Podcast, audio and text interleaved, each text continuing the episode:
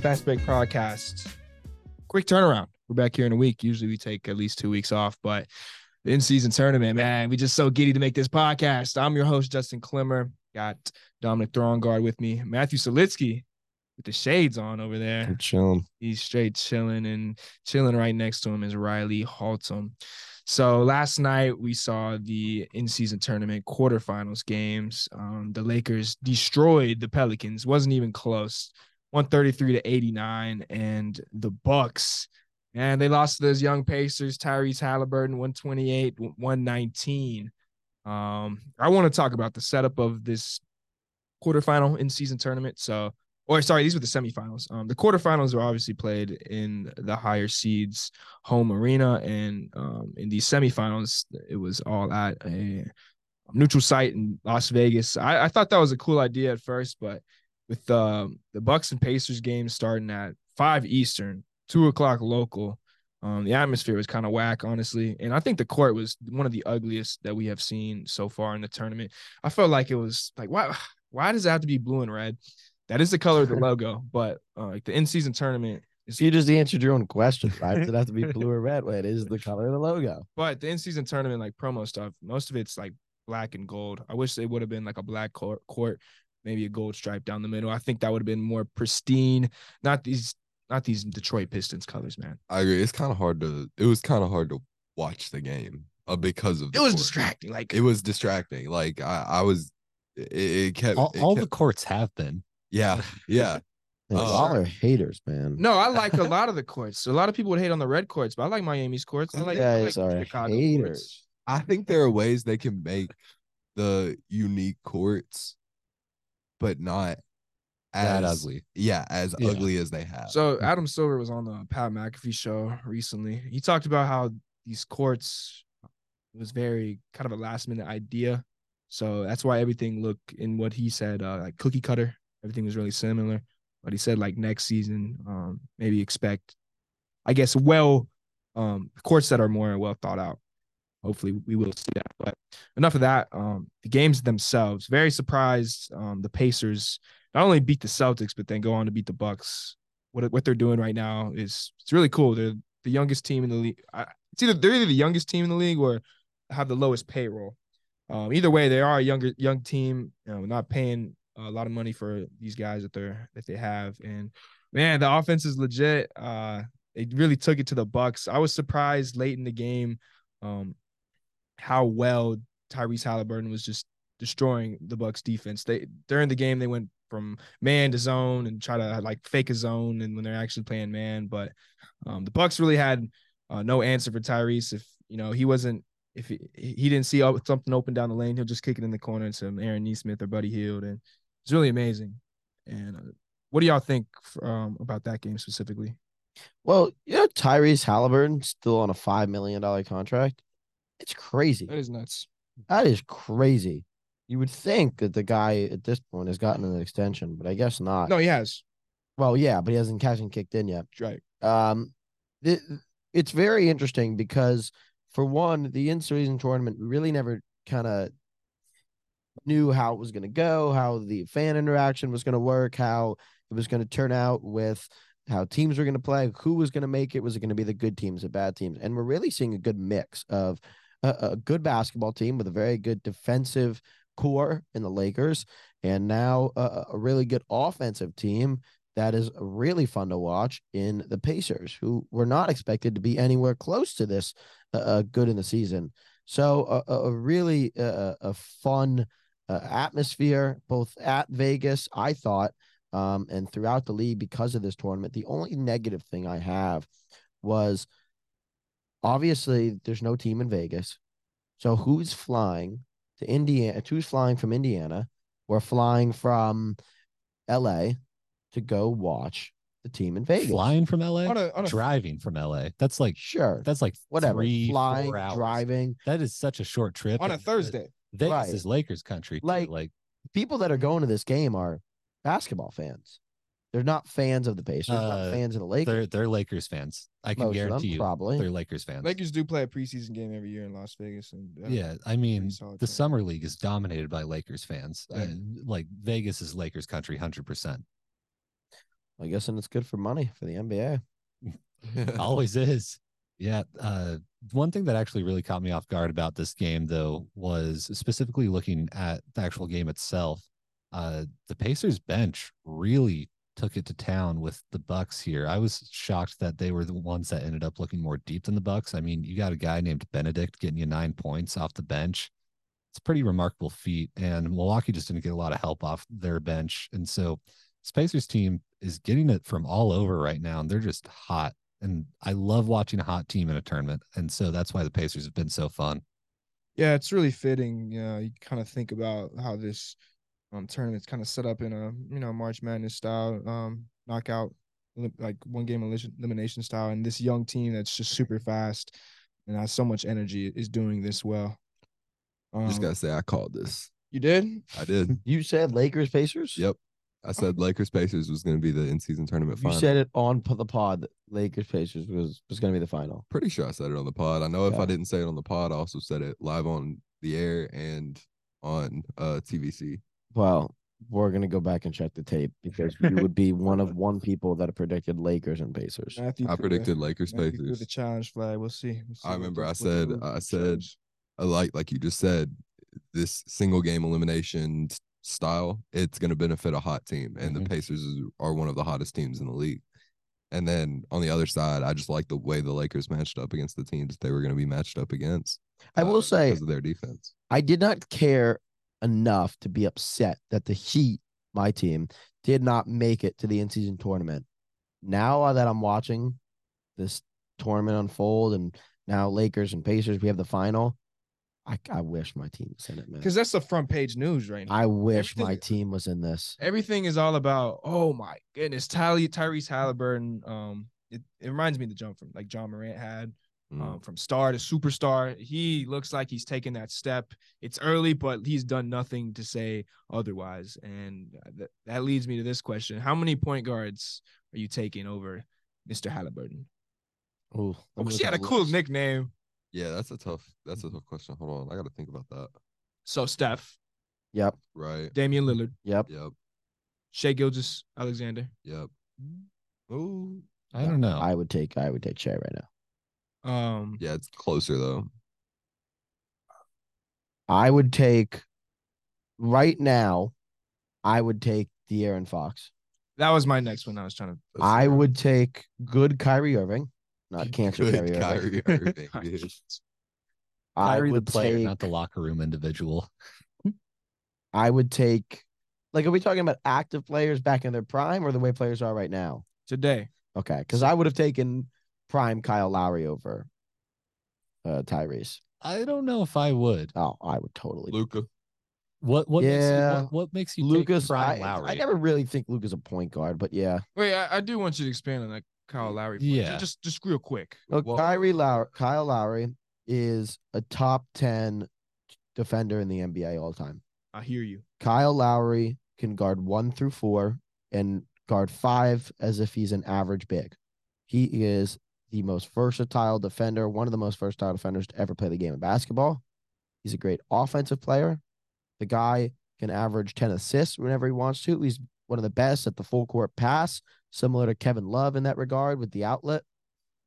Kyle Lowry in his prime is one of the most underrated players of all time. And if that wasn't enough, there's nobody, nobody in the NBA that's willing to sacrifice his body more than Kyle Lowry. Let's take a charge in the All Star game. No, He I don't. will take a charge at the beginning of the game, at the end of the game. He'll take it on the bench. Okay. I don't hate that at all because I actually I do love Kyle Lowry. The stuff he was doing with the Raptors on that championship run, and it really and he can take as any- many charges any as he wants because he's got so much cushion behind him exactly. that Yep. yeah he's- He's got a landing pad back there. yeah. Kyle, So- Kyle's got a caboose for sure. Um, so That- I've that- taking that- prime Kyle. that Lowry. low s- that low center of gravity Lowry. really does something. it really Dude, does. No, I I- think I think about Kyle Lowry. I think about uh that game, that closeout game against the Warriors when he had 11 straight points, three, three, three, and then uh layup. It was crazy. I see your points for sure. It's just I think his value in the modern NBA, even if he was in his prime, is a little bit different than it was when he was actually in his prime. I feel like a guy like Haliburton who can go out and get you a ton of points is a little bit more valuable at this point, especially because he commands the floor so well and passes the ball really well. Lowry can do that, but not at as an efficient level or as high level. I mean, Lowry was not the greatest scorer, even in his prime. Oh, you're trying to argue early today. You're trying to argue early in the pod. Right early, baby. We don't. Okay, Kyle Lowry is on the Heat, still active player, so I guess it is relevant. So go ahead. I I just think that's an, another inane statement. It- He was an excellent scorer. He didn't make the All Star team for no reason, not because of his defense. The All Star game isn't about what you do on the defensive end or the intangibles. It's all about offense.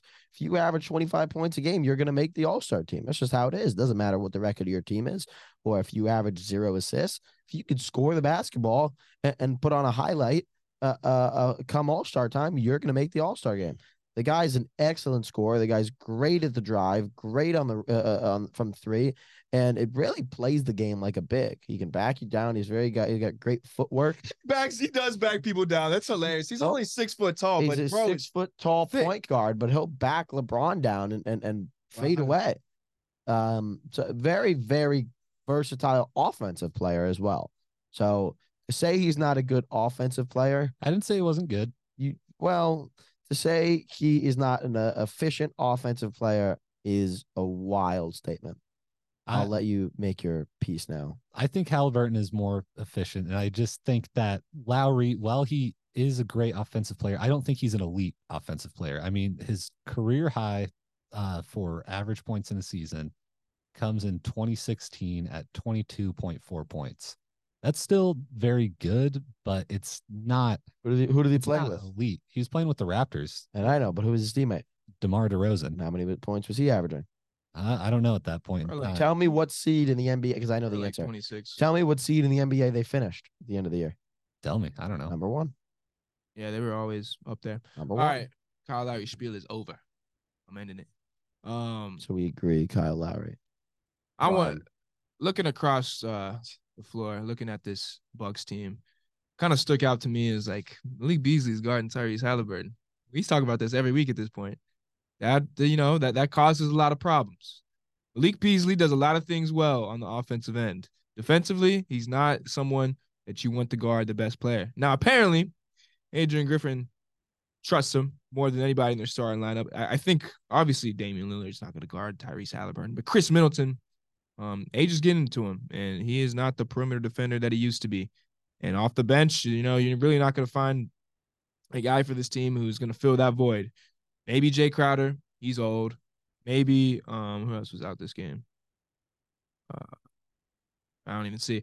But I think they need to make a trade for a like a Bobby Brown or Bruce Brown type player. And uh, I'll get into that, to that a little bit later. But anybody else want to expand on their, you know, thoughts on this Bucks team, how they're constructed, how they're gonna um maybe fall short in the playoffs? Riley, I'll let you go. Why me? I know you have a lot to say, man. I have a lot to say about the Bucks. I don't. I feel like we said a lot about the Bucks last episode. I I know. What did I tell you? I feel like we said a lot about the Bucks last episode, and a lot of it was Malik exactly. well, yeah, that's true. There was a, a little much uh, on the Malik Beasley discourse, but, Pat Connaughton is the guy who I, I couldn't think of. but um, yeah, I, I felt like we kind of hit it on the head last episode. It- it's a lot of the issue is coming from the fact that they just they they've got the pieces, they just haven't really gelled it together yet. And uh, it, right now the issue is their defense, and it's not great, and they need to fix it. Well, they can't get back in transition. They cannot front guard you. That was such a some big that transition point was such a problem because Obi Toppin had Yeah. like you you would think it's a fast break, but no, Right. they just it was off a scored basket. Obi Right. Toppin get a Just free off. look at the rim. And it also hurts because a team like the Pacers it plays really well uh, in the open court off an offense, off a defensive rebound. So they push and on a miss, even when you- you're not pushing the ball on a three on two or two on one, by the time the shot goes up and there's a rebound, it's a five on four. And that's where Miles Turner feeds because Ah, that's where we lead to second point. chance points. That's where we lead to offensive rebounds. So He can pop out too. and so that's that's where you really see a, a mismatch and a lopsided uh, uh, uh, skill level between a Pacers and Bucks team. Now the Pacers, like I said, are a very good offensive team, but Milwaukee's lack of defense, which again is shocking considering they have the runner-up defensive player of the year in Brook Lopez last year. They have the most versatile defender in the NBA right now, um, aside from maybe Bam Adebayo with Giannis Antetokounmpo, um, who won two Defensive Player of the Year awards, along with a bunch of other great pieces, like the Jae Crowders, the Pat Connaughtons. Uh, so you know, you really, like I said last week, you're really starting to see the impact of not only Jrue Holiday, but players like Grayson Allen, who have also left and are now on Phoenix. Yeah. So I think it hurts them that Jae Crowder's out right now. He's injured because I think he would play the role of Malik Beasley. Um, but it it Malik Beasley has a defensive rating of 118.1 this season. Not great. Which is weird because typically he's a, very good defender. And I will stand by that and all of you disagree. He's I, I know you I know you'll stand by that. a very good defender. I know that. So, um, it's not just the defensive problems of Milwaukee. They can't score the ball. Like Damian Lillard, who we're so used to seeing score 30 points, 32 points, launch it from three, is averaging 23 points a game this year. Like that's not Damian Lillard's style. I'm not worried about the offense. I'm not worried about the offense as a whole. I'm worried about the guy they traded their star defensive piece for, which is Damian Lillard. It was weird at the end of the game. They weren't looking at him. They weren't going to him this game. It was like Middleton was doing most of the ball handling with like three minutes left. It was crazy to me. Well, I'd go to Middleton. Middleton's an excellent shot creator, but I wouldn't rely on him, which would. I'd rely on him just because you're going to send your best two defenders at Giannis and Dame. So that leaves Middleton with the third best defender. And I'd take that chance any day of the week. I definitely would Middleton's like one of the biggest Knicks. killers and most underrated killers in the NBA offensively. I think he was. Um, yeah, before the injuries, but I, I, I I'm looking forward to seeing how Damian Lillard snaps out of this uh, offensive, uh, passive mindset because it's it's not what we're accustomed to seeing from him. Yeah, you can almost guarantee this team team's gonna make a trade because like this is like this Damian Lillard window is not that big. Maybe it's because he's now number two and not number one. I think that's As to I Portland, what it when is. CJ McCollum was there and he was the number two, and Damian Lillard was obviously one. Now we're seeing Dame in the two spot behind Giannis, and is having to kind of fill in the the the gaps where Giannis can't score. Yeah, it's a learning process for sure. I mean, going from what CJ McCollum being the your best teammate to Giannis, it's gonna take some time to kind of, you know, we talk about this every pod. Like, just take time to learn how to play with each other. They'll be fine because of how amazing they are. They are top five offense. Well, they're elite elite offensive players. Can I ask an off topic question? Not off topic, Yeah. on topic, but off topic. Of course, of course. Do we think in the back of Damian Lillard's head. He's thinking, I messed up. I know why you're saying this. I know why you're saying up. this. I know. I mean, Miami Heat fans gonna say this, of course, but no. He said, you think he's happy? I think he's fine. Like, I think he never looks happy. He was always like, he, True. he's got Jalen Hurts syndrome. yeah, he does. I don't know. I think he's wishing, man, should have told Joe Cronin. He's probably like, it's kind of cold here in my Milwaukee. Telling you, I don't have it would jackets. not be completely out of the realm of possibilities if at the end of the season, Damian Lillard goes, "Hey, look at other teams." I think Possible. Oh, no, that, that wasn't off topic. It's a little. That wasn't off topic. It's possible. Yeah, But um, I don't know. Little- Man. I don't know about that one. Yeah, that's a little. talked about the East. Talking about the East, let's go to the West. Not much to say about this Pelicans team, except for uh Zion is not putting up numbers. I was like- about to say, is it time to have a? Is it time to have a talk. conversation? I think he is mentally a little bit checked out. He, I mean, everything we've kind of seen, um, just kind of Zion off the basketball court points to it. To like, doesn't really care. Dude does he doesn't really want to to. He, does, he doesn't really care about. It's either he doesn't care about basketball or he doesn't want to be on this team because, um, you know, he takes the longest road for recovery every single time. He's making all these off court mistakes, and um, um, I think it was in the Chicago tunnel like last week. He's like, uh, someone's like, "Hey, you got to get out of here." He said, "Don't say it out loud." It was something like that. But you know, all the murmurs have. Oh, yeah, there've been murmurs like this for the past for ever really ever since he was drafted, honestly. But um, this dude, I don't think he wants to play in New Orleans. 'Cause at this point, how many years has it been? Um, I believe four. This is fourth year. Yeah. Yeah. it is time to have a. It is time. It's been time to have a conversation, but now it's like increasingly obvious. You know Yeah. why the Pelicans suck? Because they have Big Handsome on their team. Any of you guys know who Big Handsome is? Jonas, Nope. Jonas. The guy's not handsome. It's a joke. Is he big? Yep. Cody Zeller. Cody. That's the problem. Okay, yeah. stinks. Cannot play the game of basketball. Has no footwork. Has no lateral movement. The guy is He's a Arguably- bona fide scrub. He's a- he can't play. My last Yeah. memory of uh, Cody Zeller was him against Jokic, and you know how that. He's a traffic cone. yeah, he's a traffic cone. He's bald, and Dude, what happened to Brandon Ingram this game though? Guy didn't do anything. um, I'll tell you what happened. It's uh Cam Reddish and Jarred Vanderbilt. They're excellent wing defenders, and um, Lakers have gotten their wing. Um, their wing depth is back. They're healthy. The only person they're missing is a guard, Gabe Vincent, at this point. And uh, yeah, they're hitting their stride in their stride in December. But you know, that's not the main point of the Lakers. LeBron, LeBron. James getting 30 on 12 shots in 22 minutes and 32 seconds. How old is he? About 39. 20? 38. He, tur- he turns 20. he He's another turns, one of uh, those young stars that's shining in the in season tournament. Yeah, I'm so glad we got LeBron for the next five years. Yeah. It reminds me of that tweet that says um it was made in 2015, 2015 and 2014. He said, LeBron's 30. This won't go on for much longer. Yeah. How much longer is it gonna be? I don't know. This game, man, it was exciting to to see, you know, the guy who made me love basketball just keep keep going off like he does at his old age.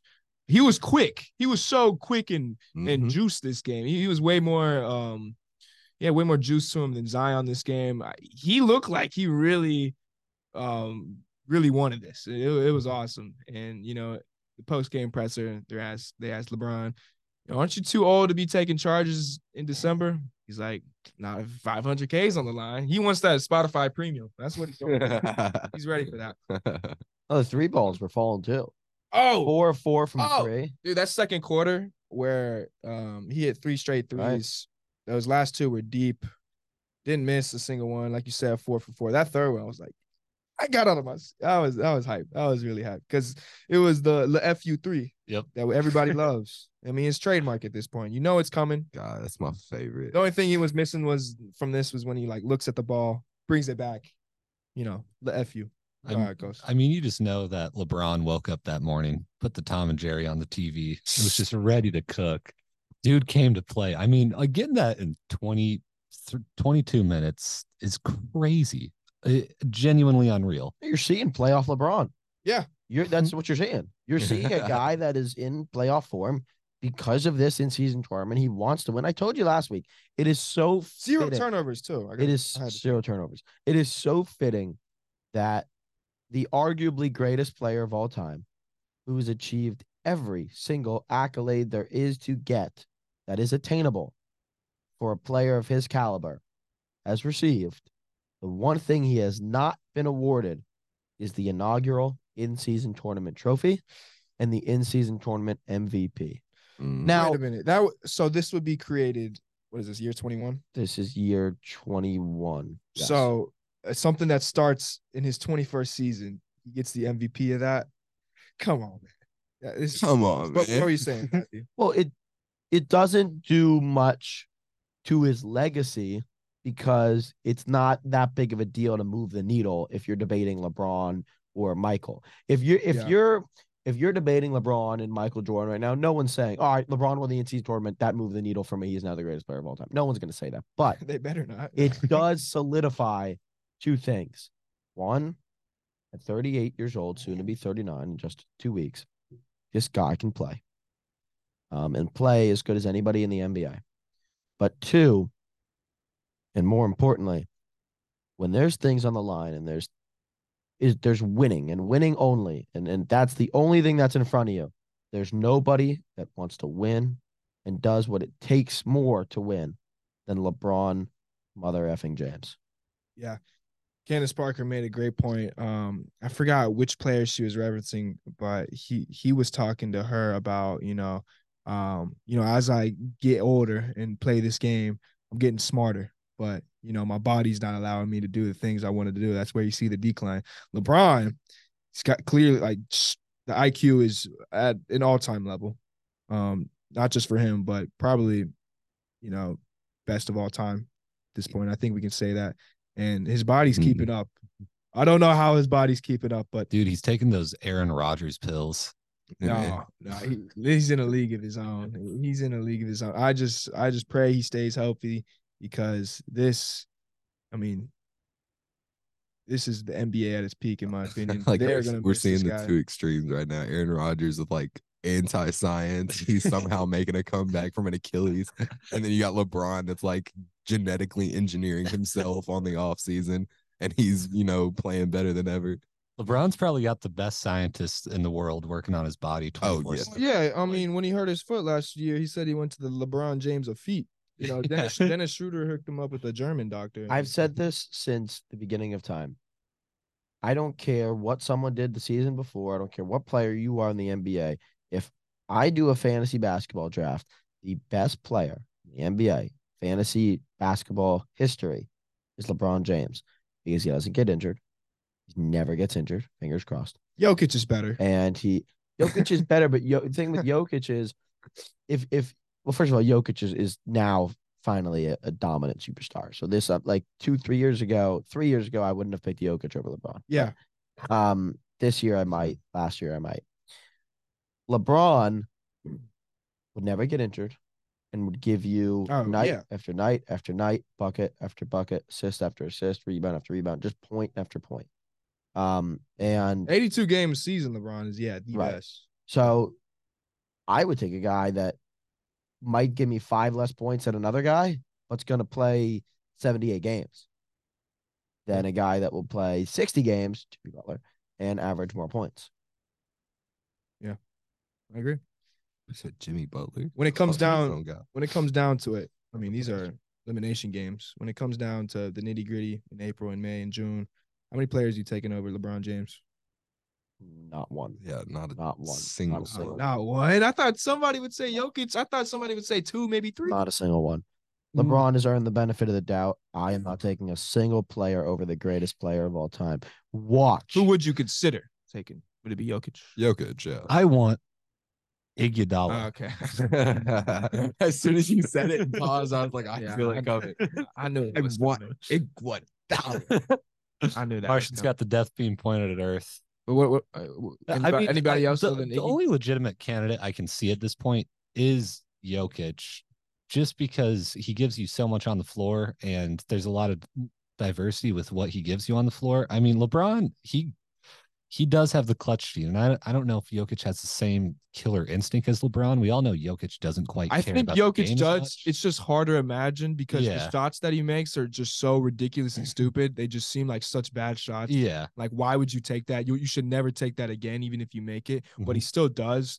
Um, that's why it's just so hard to to honestly like like analyze Jokic versus LeBron, in my opinion. Do you know Jokic isn't the top 75 player of all time? He isn't. Nope. Did make the NBA 75 team. That's insane. Well, that was what 20, 2021? 22. He needs to be up there. easily. 2021, 2022 All Stars. Did he have two MVPs by then? Yes. Okay, that's ridiculous then. Yeah. That's stupid. All right. So now it comes down to Lakers and Pacers. Lakers and Pacers. You got the defense versus the offense. You got the old guys versus the young guys. Uh, a lot to talk about here. Um, man, LeBron obviously going for the the, the, the something that never no one's ever done before. Win the in-season tournament, get that MVP as well. Kind of just another thing to put on his legacy to just make you like, wait, man, I, I said it earlier, but something that's created in your 21st season for you to dominate that and win the MVP, it's going to be absolutely ridiculous if he wins it. Um, and then you look at the other side of the Pacers, Tyrese Haliburton, he's done so, so good so far. He's stepped up in every big moment.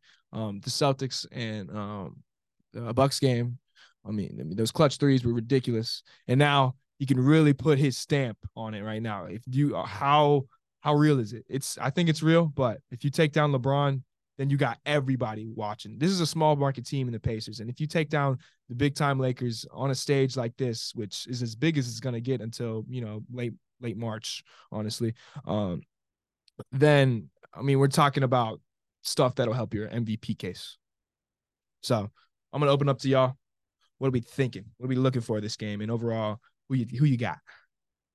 Well, I'm looking at it right now, and I didn't know this. So every player in the that wins the in-season tournament, the winners get a medal. They get championship medals, which I'm looking at, and I'll show you guys. Is pretty cool. Mhm. So they get medals. There's a trophy for an all tournament team, which is like a little glass ball, which is also really cool. Again, this is all new to me. I didn't know this. And then obviously there's the MVP, which I don't care what anybody does to this point. If the Lakers win, it's LeBron. If the Pacers win, it's it's Haliburton. Easily. Um, and obviously the winning team gets the championship trophy. So here's what I would say with this matchup in particular. I mentioned how good the Lakers defense is. And obviously we know how good the Pacer offense is. Defense wins championships. Defense always prevails. No matter how many points you average, defense always prevails. If the Lakers can play defense, if the Lakers cannot foul, because that's where the Pacers get a lot of shots. They play, they stop the clock and they get to the free throw line. If the Lakers can play foulless basketball, Anthony Davis can protect the paint, can rebound over Miles Turner. I think the Lakers win because on top of that, you have LeBron James in peak playoff form, competing for what in his head is not only another accolade, but basically the equivalent to an NBA championship. So I am never going to count out LeBron James. I've made that mistake before. I don't make that mistake again.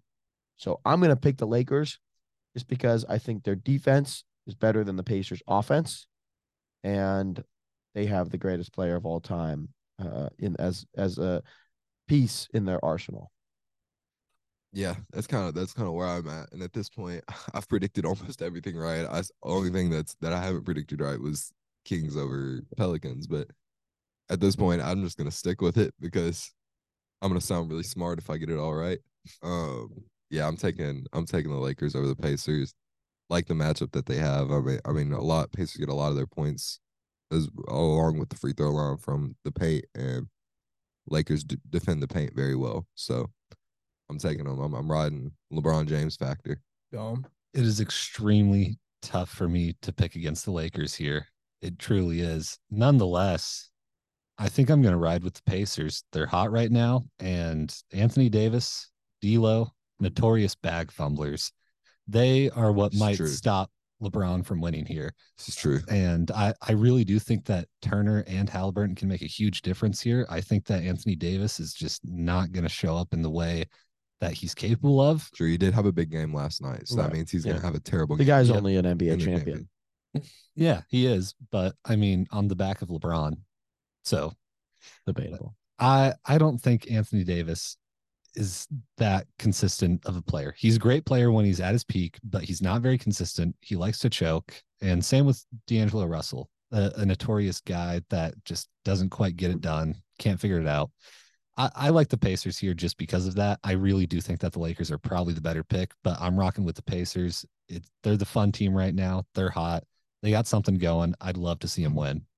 It's gonna be really interesting. Um, if the pace of the Pacers become a problem for these Lakers, yeah, they got to get back like the Bucks weren't able. LeBron could go for 40. LeBron could go to for forty. LeBron could go for 50. I mean, we talked about this Pacers offense, but that defense is, I mean, bottom three. And I think the Pacers defense will be worse than the the Lakers offense. I think that's what it comes down to. And you know, with uh, with this matchup on Tyrese Haliburton, I'm thinking about Cam Reddish, thinking about Jarred Vanderbilt, thinking about the size of those guys on the perimeter. Not even not, but that's before we get down low. The size of those guys in the perimeter, and then once you get down low, you got to bang with the tall trees like AD, um, Chr- Christian Wood, Jaxson Hayes are going to be in the rotation as well. Uh, it's going to be a, a lot of lot of problems for the Pacers, particularly in the size department. Um, you talked about Anthony Davis. I think he's going to have a huge game. I think he's going to go for Yep. 30 and 20. Yep. I think that the Pacers um, bigs are not that big. Miles Turner's a seven footer, um, but you know he's not too. He's a good rim protector, but he, he doesn't bang. He doesn't bang down low like AD bangs. And then their power forward Obi Toppin. He, Obi Toppin doesn't bang at all down low. I mean, this is one of the worst rebounding power forwards in the league. That's why. That's why the Knicks. That's why the Knicks shipped him off. He does very good in transition, but in half court setting, defensively, not very good. When a guy is banging you, Down low. hide your wives, hide your children. Listen, You can say pause all you want. I think you understand what I'm saying. I Um, mean, yeah, you got a point. You this is where I give the Lakers a disadvantage, and I give the Pacers a lot of credit. Pacers are extremely well coached. Rick Carlisle is a top five coach in the Are NBA. you worried about Mr. Hands in his pocket? I am worried. Well, Carlisle is maybe a top ten coach of all time, while Darvin Ham is, I think, a top five worst coach in the NBA. Mr.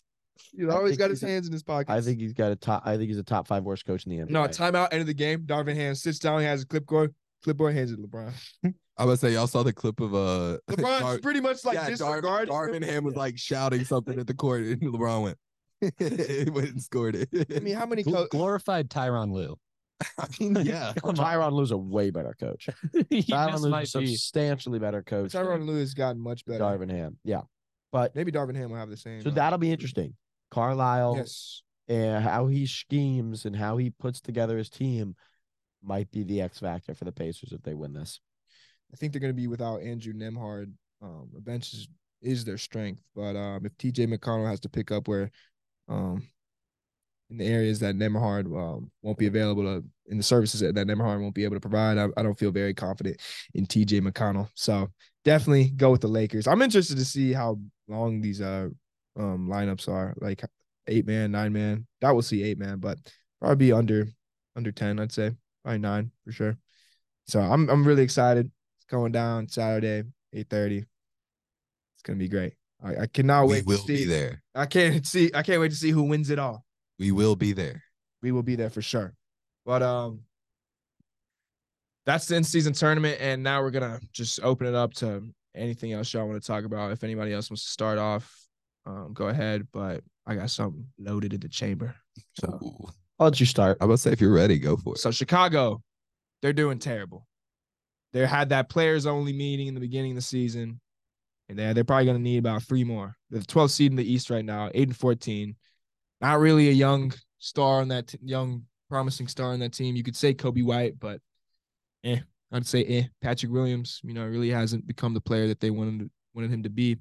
And their big three that you know they've put they put together about two years ago hasn't done anything. I don't. Did they win one playoff game? Maybe, maybe that. I think maybe one, but that's Who? it. LaVine DeRozan and uh, Last year? I said yeah, maybe they won one playoff No, game. they lost in the end season in the uh play into the Heat.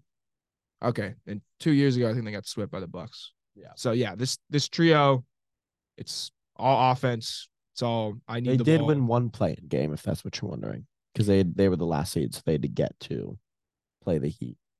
Right. Okay. Um, yeah, this trio, I, I never liked it uh, when when they traded for Vucevic. Three guys who need the ball and don't play defense, and so now they're looking like they got to blow it up, and I think they absolutely should. Uh, main three guys in the trade block right now are LaVine, DeRozan, and Caruso. A lot of noise has been made for uh, LaVine and DeRozan to go to specifically uh, Miami, New York, and LA a little bit. Personally, I, don't like that fit on New York, especially. Um, you look at what happened to the Knicks against the Bucks uh, uh, Monday or Tuesday. They couldn't hit threes and couldn't stop the other team from making threes. How does DeRozan help that at all? He doesn't. He's another guy who needs the ball in a, an offense that's already isolation heavy. He can't provide much off the ball, maybe a cut here or there, but that's not exactly something that can't be replaced. And overall, he just doesn't help. And LaVine, um, he's pretty much the same same guy, just shoots a little bit better from three. Caruso, though, is something I think every team should be interested in, specifically Milwaukee Bucks. Talked about their defensive deficiencies. Caruso, big body, um, look up Caruso highlight tape. He's going to be on the floor every time, um, giving ma- making offensive players' lives hell. Uh, it's just what he does. He's one of the best uh, defenders in the league, always up there in uh, deflection numbers. Uh, ha- has a ring to show for it and shoots it decently well. Already had a clutch three, uh, clutch buzzer beating three uh, this year. Steps up in big moments. Um, so yeah, I think Caruso is somebody any team who's serious should be taking a look at. But LaVine and DeRozan, I, I don't like. I don't like their fit anywhere. And apparently Caruso is like the one that they don't want to trade. I saw a report about that. Like Caruso is like the one player that they don't want to trade. He's a piece for a championship team. He's just like a Bruce Brown, like I mentioned earlier. Uh, it's something He's to do not with somebody their- you build around. Like if you have nothing there, then go get Uh, Bruce Bruce Brown Brown. did Get It's an him. excellent comparison. like what I what I read was like he's an embodiment of their culture or something, and they don't want to trade him for that reason. And it's They do like lack dude, culture for sure. gonna say what culture? Yeah. the Karugo culture. Demar would not fit on the Knicks.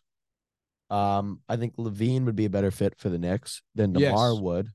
Um, and then I would flip it and say for Miami, Demar would be the better fit, and LaVine would be the worst fit.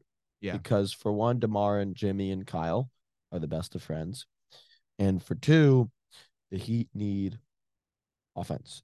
They don't need uh, an, a, a surplus of offense. They need steady offense, which is what Demar provides.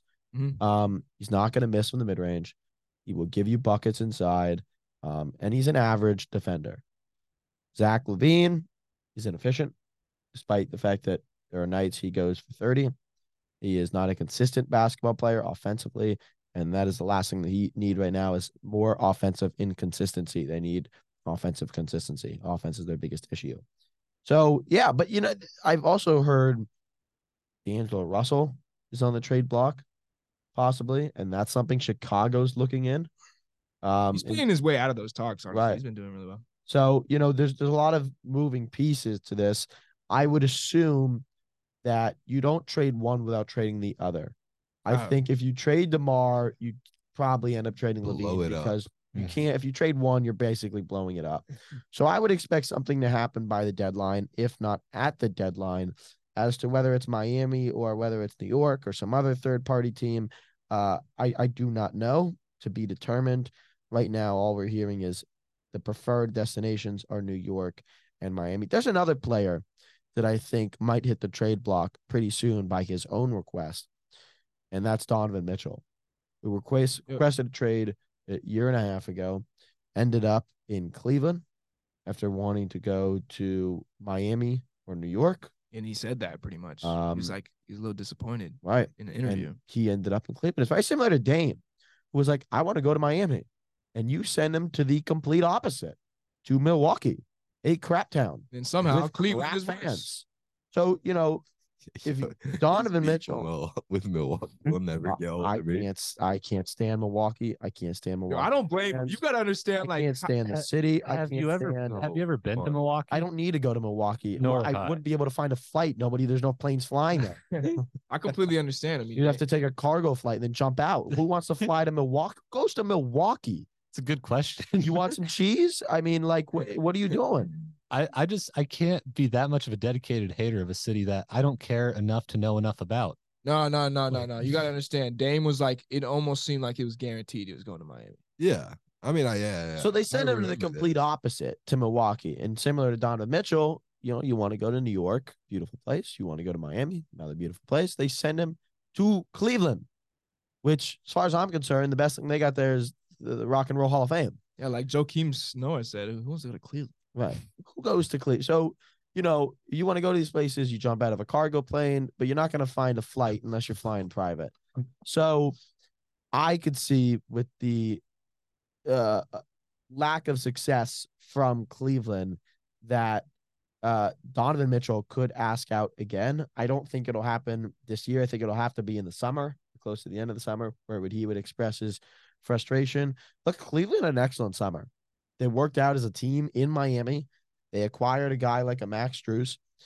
Um, they extended a few guys. So, you know, Cleveland certainly had higher expectations. Mobley's coming into his own. Garland, of course, we know is good. Um, Yes. so ish. No, I said yes. Oh, okay. Um, so you know, Cleveland is is is down in, in the dirt right now, and I'd be interested to see what Donovan Donovan does.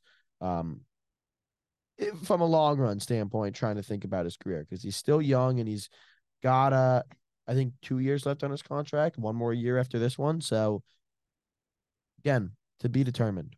If um they get bounced again in the first round, which I think is pretty likely, I don't think they'll have a very high seed. They're gonna go against a tough team like the Knicks or the Heat. I have one more floor is yours if if you don't mind. Oh, it's yours. I think this is the first time I've seen this in the NBA, and it's been a really weird year for the NBA draft class, the most recent one, in the sense that these top 15 players are not playing. They're in the G League, while Yeah. the bottom 15 players are playing. I'll give you an example, and uh, Adam can talk about this because he's our Utah Jazz fan. Their top pick, Taylor Hendricks, is playing in the G League, while Keyonte George starts on some nights and is is again one of the better rookies this year. So I get it, but Utah's not the only team. Uh, give you another example: the Orlando Magic's top pick, Jett Howard, is in the G League, and Anthony Black is getting tick in, in, in the NBA. So there's a there's a bunch of these where there's these picks that were really high in the draft and they're sitting in the G League, while the second best picks of these teams or the picks later in the draft are playing. So it's interesting because I've never seen this before. Typically, you'd see like what the Heat are doing or what the Hornets are doing. You draft a player, in case their case they draft Brandon Miller, the Heat draft Hawkes, and they utilize these players. Um, so it's it's I I don't understand what's going on with the NBA, especially this draft class, but something something to note that this draft class is is a poor class as it stands right now. Yeah, I agree. And it's players that I'm was really excited for coming Right. in. Like Amen Thompson. Yep. I mean, he just had a great night. I was like, oh yeah, he put up these numbers. right. for the Rio Grande Vipers. Like, mm-hmm. Scoot Henderson. Um, well, he's been terrible in the NBA. Yeah. Emoni Bates. He honestly should Henderson, go for the. G League for a little. Emoni Bates is the leading Emoni scorer in the G League right now, and garbage. is in the G League. crazy. Shit. Jarace Walker, guy I was really excited for. A guy who I think the Pacers, they're doing so well. It's hard for me to say. That I- There's just above. so many I- guys in Taylor the G Hendricks, League. like, point. I personally think this makes sense though, because when you look at it from a GM perspective, you're looking at it like, okay, I got this guy with a lot of potential, and you draft the guys with the highest potential first, and then you draft sort of the guaranteed guys down lower.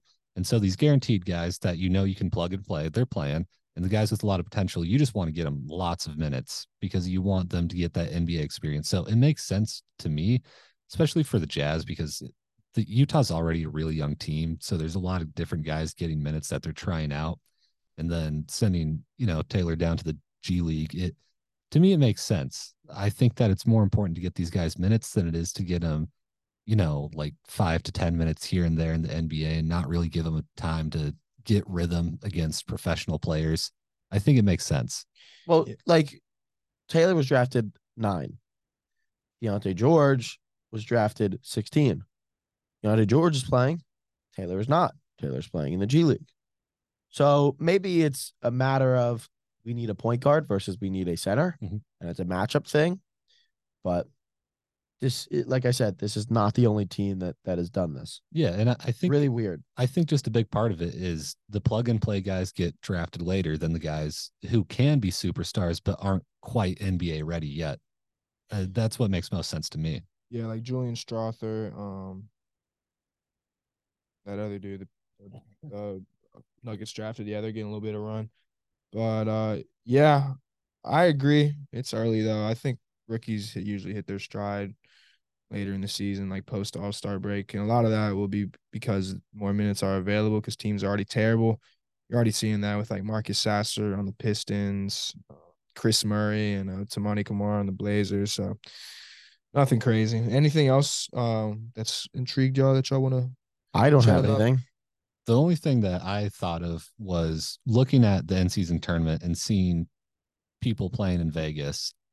Uh, I think the NBA is looking towards expansion really soon, Oh, and yeah. Vegas is basically guaranteed. Yeah. So I'm wondering who y'all think the other city is going to be. Seattle. Seattle. and there's going to be a conference realignment because of that. Right, maybe Memphis goes to the east. I mean, that would make sense. Literally east of the Mississippi. Yeah, if it's not Seattle, um, I think it's potentially again potentially another team in Texas, but that's the only other thing I've heard. But uh, I can't I can't see Where? they not. Well, where else can you put it, right? Mexico City. No, no, no, no, no. I'm saying like where else in Texas? Yeah, there- where there's else no- can you put it? There's nowhere in Texas. I mean, think about it. Fort you've Worth. taken Dallas, taken San San Austin. You've Yeah. taken Austin could be the only one that would work, It's pretty close to Dallas. Yeah, that's what I'm saying. Those would but like a- no, maybe a 20 minute drive. taken San Antonio. Mexico City's been a serious conversation though that Adam Silver's been having, and Right. Adam Silver is a very business oriented guy. I could see him making that move just because it makes so much sense to expand into another market internationally. It that would be huge for the NBA. I would Yeah. hate that if I was a player. That's so much travel. I would hate it too, but the NBA is a business, money. and Adam Silver follows the money a lot. He does. Um, so we're gonna try something new. We did this yesterday or Wednesday on the NFL podcast that we do, um, cover four. Um, I love these hoop grid stuff, these uh immaculate grid stuff. Um, it's a just a three by three grid, and this top left corner we got Pacers and Lakers. We're gonna think of the most random players that we can who have played for both these teams. And does anyone want to take a, a shot at, at it? It doesn't have to be this square uh specifically. I'm gonna be terrible at this. I, I think I'm going to be quite terrible as well. But it's just this is this is this. The- I'm good with this stuff. the first thing that came to mind for me though, when I when I see Lakers and I see 2010s and I'm thinking obscure, I think Timothy Mozgov because that dude just fleeced the Lakers, got a bunch of money out of them, and then dipped. yeah. Just let me know. You let me know which one you want to go with. I already have them here, but I'm picking different guys. Like I Uh, have. top right, I like Timothy Mozgov. Okay, that's fair. Yep. Can I give you one? Yeah. Pacers, Lakers, Davon Reed. Davon Reed played for the Pacers. Davon Reed. Is he played still for in the Pacers. is he still in the league? He's not in the league. Oh, that's a good one. That's a good one. Seven three. Um, Pacers Bucks. Did Tim Frazier play for the Pacers? I know play for the Bucks. Uh, George Hill. George Hill's one. That's a good one. Teague's one. I think Teague would be won't be as rare though because you know his podcast. You know he's a little bit more popular despite maybe his play not being up to par. of Has Hill. Brogdon? I would go Caron Butler. Caron That's a good one. Yeah, I, I like that one. Your boy Malik Beasley. Oh, Caron Butler is is no go. He, he didn't play for both his teams. Yeah, You didn't play for the Bucks and Pacers. Malik Beasley didn't either. I don't think Brogdon's one, but Malik he Beasley is did uh, not. Brogdon It's not very obscure. would be one. Um, I feel like they had a trade somewhat recently. I don't know, but um, a buck who played in the 2010s. I like Carlos Delfino here. Ooh, Oh, Wesley Matthews. Wesley Matthews. Give me Wesley Matthews. Okay, it's go three point six four. The worst pool so far, but I'm gonna try to go low percentage. OJ players. Mayo. I'm Oh, for. for sure. OJ Mayo for the Bucks in 2010s. Ooh, let's see. 0.99. So Delfino's just a little bit, it's a little bit higher. Oh, I, I thought I thought of one earlier. I can't can't remember um who it was. Was it Pelicans top 10 draft or Pelican that played in the 2010s? Was it Luke Babbitt? Luke Babbitt's 0.38.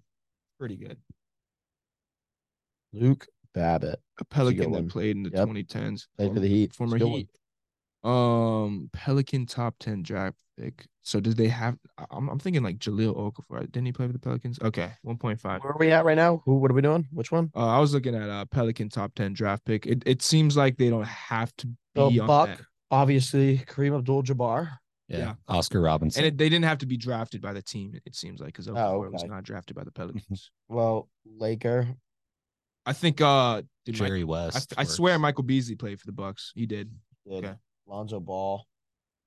Lonzo Ball for Lakers or just Pelicans. Cam. I mean Cam Reddish is one. Um, no, not Shannon Brown. Played in the 2010s Lakers. I mean, Kobe Bean Bryant. Yeah. Yeah, he duh. Did you? I'm saying, did you put him on the list? oh, I'm not making a list. I'm just trying to get the most rare player. Like if you, Oh, we going most rare Yeah, player. yeah, Oh, yeah, okay. yeah, yeah. Not the not as many as I thought possible. we're just filling the board here. Mm-mm, mm-mm. Okay. Um, played for Lakers 2010s. Although then you should use uh uh Mozgov's at 0.8 percent. Yeah. used uh, Beasley. That would have been a good one. I have to see.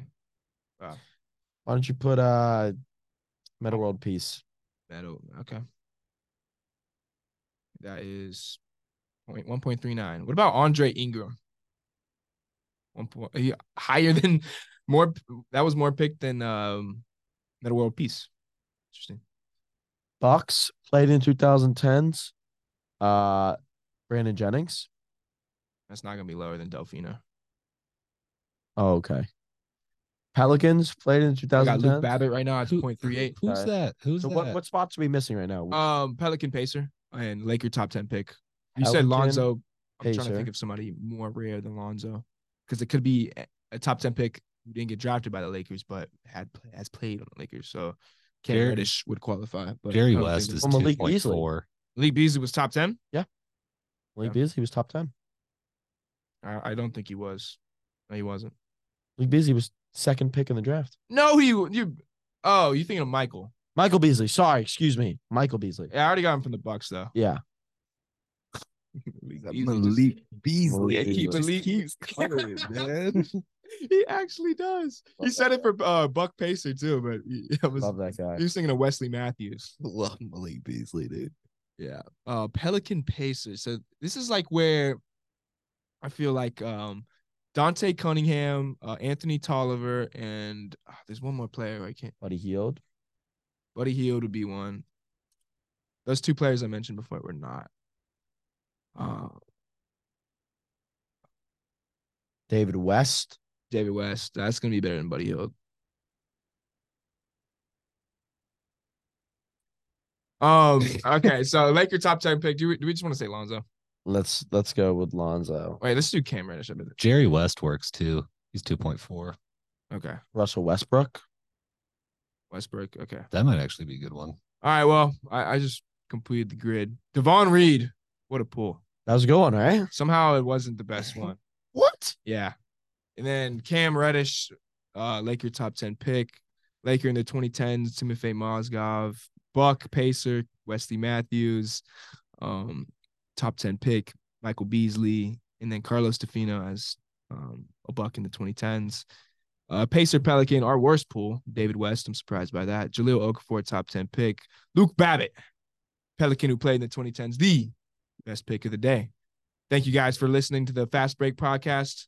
We might be back next week. We might be back in January. I'm not I'm not exactly sure. We might take a little uh winter break. But uh thanks for listening and go basketball.